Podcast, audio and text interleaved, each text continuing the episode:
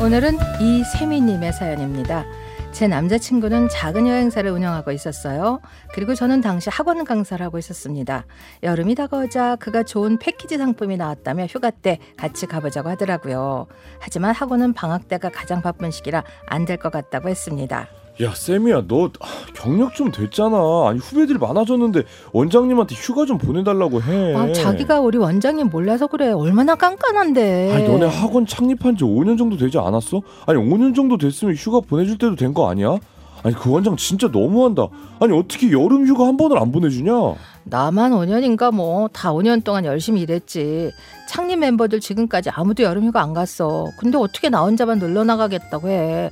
다들 외국 나가고 싶어하는 거 뻔히 아는데. 아니 그럼 그 쌤이 네가 나이가 제일 많으니까 그냥 먼저 갔다 오겠다고 한번 해봐 아니 꼰대 소리 들어도 뭐 어때 놀러만 갈 수 있으면 장땡이지 나 이- 진짜 이번 캐나다 여행은 꼭 너랑 같이 가고 싶어서 그래 어, 자기야 미안한데 나 꼰대 소리 듣기 싫어. 여름엔 좀 그렇고 겨울에 호주 여행 있잖아. 그때 같이 가자. 겨울엔 그나마 얘기하기가 덜 미안하니까 그때 내가 원장님한테 잘 얘기해 볼게. 그렇게 그는 7월 말에 2주간의 캐나다 여행을 떠났고 저는 방학 특강 수업까지 하느라 바쁜 여름을 보냈습니다. 그래도 8월 중순이 넘어가니 돌아가며 쉴 수가 있어서 3일 정도 휴가가 생겼고 바로 남자친구에게 연락했죠. 자기야, 나 다음 주 3일 휴가 냈는데 우리 강원도 계곡으로 휴가 다녀올까? 자기 시간 낼 수 있어? 어, 아, 어, 아 이거 어떡하지? 내가 좀 요즘 바빠가지고 시간 내기가 좀 힘들 것 같은데. 아 쌤이 너도 알잖아 성수기 땐 정신없이 바쁜 거. 그래도 평일에는 시간 좀 낼 수 있지 않아? 아니 성수기에는 그 평일이고 주말이고 다 바빠.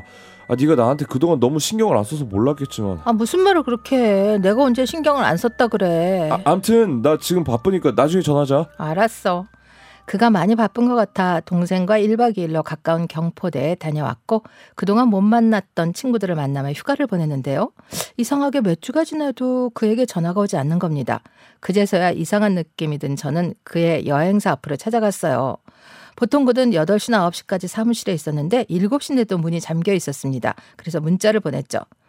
나 오늘 강의가 일찍 끝나서 자기 만나려 가는데 지금 어디야? 아, 나 사무실 바빠서 오늘 만나기 힘들 것 같아. 지금 고객이랑 미팅 중. 불길한 예감이 들었습니다. 여자의 직감이었죠.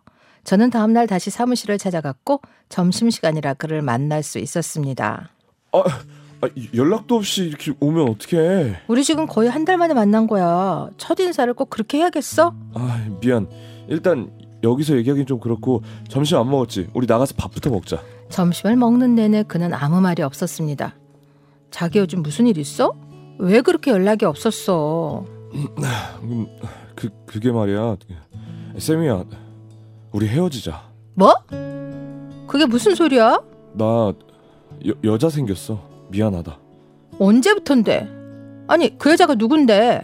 아니 이번 캐나다 여행 갔을 때 같이 패키지로 간 고객이야. 그 첫날부터 나한테 적극적으로 호감 표시해가지고 아, 처음엔 멀리하려고 했는데 그런데 그래서 결국 넘어갔다는 얘기야 뭐야? 그냥 편하게 지내려고 했어. 성격도 밝고 좋아가지고 그냥 친한 오빠 동생으로 지내려고 했는데 아니 나한테 모든 걸 다 퍼주더라고. 내가 거절할 틈도 없이. 너무 퍼져서 거절할 수 없었다고? 아, 참. 아, 그걸 말이라고 해, 지금? 아니 넌네 일 바빠가지고 내가 어떻게 사는지 뭘 하는지 하나도 관심 없었잖아. 아니, 그런데 그엔 달랐어. 내가 무슨 고민을 하면서 사는지 매 순간 무슨 표정을 짓고 무슨 생각을 하는지 궁금해했다고. 그래서 지금 네가 바람을 핀 게 내 탓이라는 거야? 아니 100%네 탓은 아니지. 아, 하지만 그 아예 없는 건 아니야. 내가 이렇게 된 건 네 무관심도 있었어. 아, 자, 자기 진짜 미쳤구나. 미쳤다고 해도 상관없어. 난 이미 마음 정했으니까. 그리고 나 너한테 돌아갈 수 없어. 아, 아이가 생겼어. 하늘이 무너져 내리는 것 같았습니다. 7년을 믿고 사랑했던 남자친구가 이렇게 뒤통수를 치다니 이건 재앙이 분명했습니다. 네가 어떻게 나한테 그래? 어떻게 나한테 진짜? 아니 그러는 넌뭘 뭘 잘했는데? 내가 그렇게 같이 가달라고 했을 때 같이 갔으면 좋았잖아. 아니 그거 네가 거절한 거잖아. 시, 생각 생각 안 나? 이게 다 내 탓이라고 하고 싶겠지. 그래, 차라리 잘 됐어. 너 같은 남자 내 인생에서 거를 수 있어서 너 평생 불행해라. 어? 이렇게 날 떠나고 네가 행복하면 안 되지. 그건 세상이 공평하지 않은 거지. 평생 불행 속에 살아. 내가 매일 빌 테니까. 7년을 만났고 결혼까지 생각한 사였는데 이렇게 허망하게 끝나다니 정말 너무 힘들었습니다. 게다가 그의 결혼 소식에 지인들이 연락을 해오니 더 미치겠더라고요. 결국 저는 학원을 그만두고 도망치듯 미국 유학길에 올랐습니다. 커뮤니티 칼리지에 등록해 영어 공부에 전념했고 1년이 지나 한국으로 돌아올 때는 그를 완전히 잊은 상태였어요. 집으로 돌아와 제가 일했던 학원에 교수 부장으로 일하게 됐고 원어민 선생님 관리를 하게 됐는데요. 짐이라는 선생님이 제게 한국을 소개시켜 달라고 부탁을 했습니다. 와, 아, 운전까지 해주시고, 너, 아, 고마워. Thank you so much. It's my pleasure. 주말에 보링했는데 짐 덕분에 저도 참 즐거운 시간 보냈어요. Thank you. 파란 눈에 그에게서 거리감이 느껴질 거라 생각했는데 생각보다 그와 금방 친해질 수 있었습니다. 그리고 어느 날부턴가 그의 눈빛에서 왠지 모를 진지함이 느껴졌습니다. 에이 아닐 거야. 외로우니까 날 그냥 누나처럼 의지하는 거겠지. 하지만 그와 함께하는 시간이 늘어나면서 저에게 대한 그의 감정이 동료로서 베푸는 친절이 아님을 깨달은 저는 먼저 용기 내서 그에게 물어봤습니다. 짐, 혹시 나 좋아해요? Yes. 나 신디 좋아해요.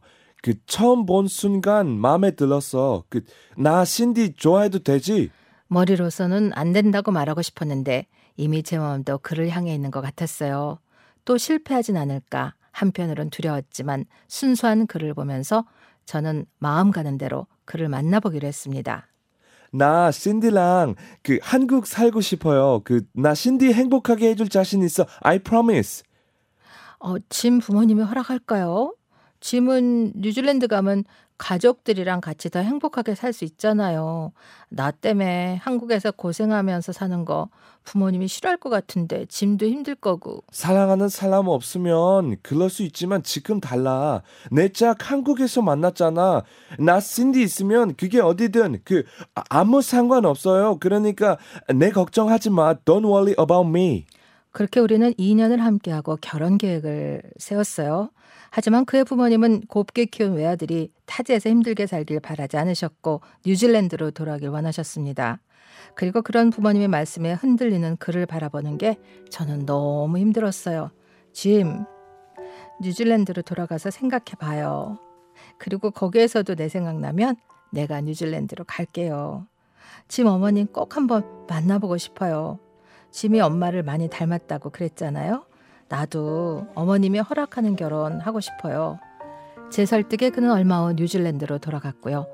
그리고 다시는 한국에 돌아오지 않았습니다. 저는 그가 떠날 때 예감하고 있었어요. 사랑만으로만 이뤄줄 수 없다는 걸 이미 알고 있었거든요. 그래서 저는 그때 해도 지금도 그가 밉지 않아요. 비정규직으로 타지에서 외국인으로 살아가는데 한계를 느꼈을 테고 저를 행복하게 해주기가 쉽지 않았을 거라는 걸 그도 깨달았을 거예요. 아, 저도 이제 짝을 찾고 싶은데 젊은 시절 놓친 두 사람 때문에 남자를 만나는 게 두렵습니다. 첫사랑의 단추가 잘못 끼워지지만 않았다면 제 인생은 지금과 많이 달라져 있을까요? 더 늦기 전에 제 인생의 반려자를 만나고 싶은데 제게 썬디가 핑크기도 보내주세요. 뉴질랜드 가수는 하지만 바로 옆 나라 호주 그룹 에어서플라이 Lost in Love였습니다. 댓글 볼게요. 네. 강미자님 잊어요. 더 좋은 사람 있어요. 정말이에요. 네, 한금주님 사랑이 참 어렵네요. 김명아님 함께 지낸 시간이 다가 아니라고 생각해요. 사랑으로 모든 걸 뛰어넘기 힘든 것도 사실이고요. 음. 그 모든 걸 이해하고 함께 할 수 있는 사람이 올 거예요. 네, 손청기님 인연은 어느 순간에 예기치 않게 찾아와요. 좋은 분 만나려고 두 번의 시련이 있었을 겁니다. 이도아님 세 번째 인연은 필연일 거예요. 그리고 바울님 연기 정말 잘하시네요. 감사합니다. 영어 얘기에 the third is real one이라는 말이 있습니다. 네. 세 번째가 진짜라고. 맞아요. 근데 그 주변에 사람이 많아야 소개팅이 많고 그래야 아무래도. 또 확률이 높아지더라고요. 맞습니다. 사람이 자- 있어야죠. 맞아. 소문 네네. 내세요, 자꾸. 네. 나 외롭다, 사귀고 싶다, 이렇게. 네, 바울린 감사합니다. 네, 감사합니다. 네, 이정숙님 신청해 주신 럼블피쉬 비와 당신.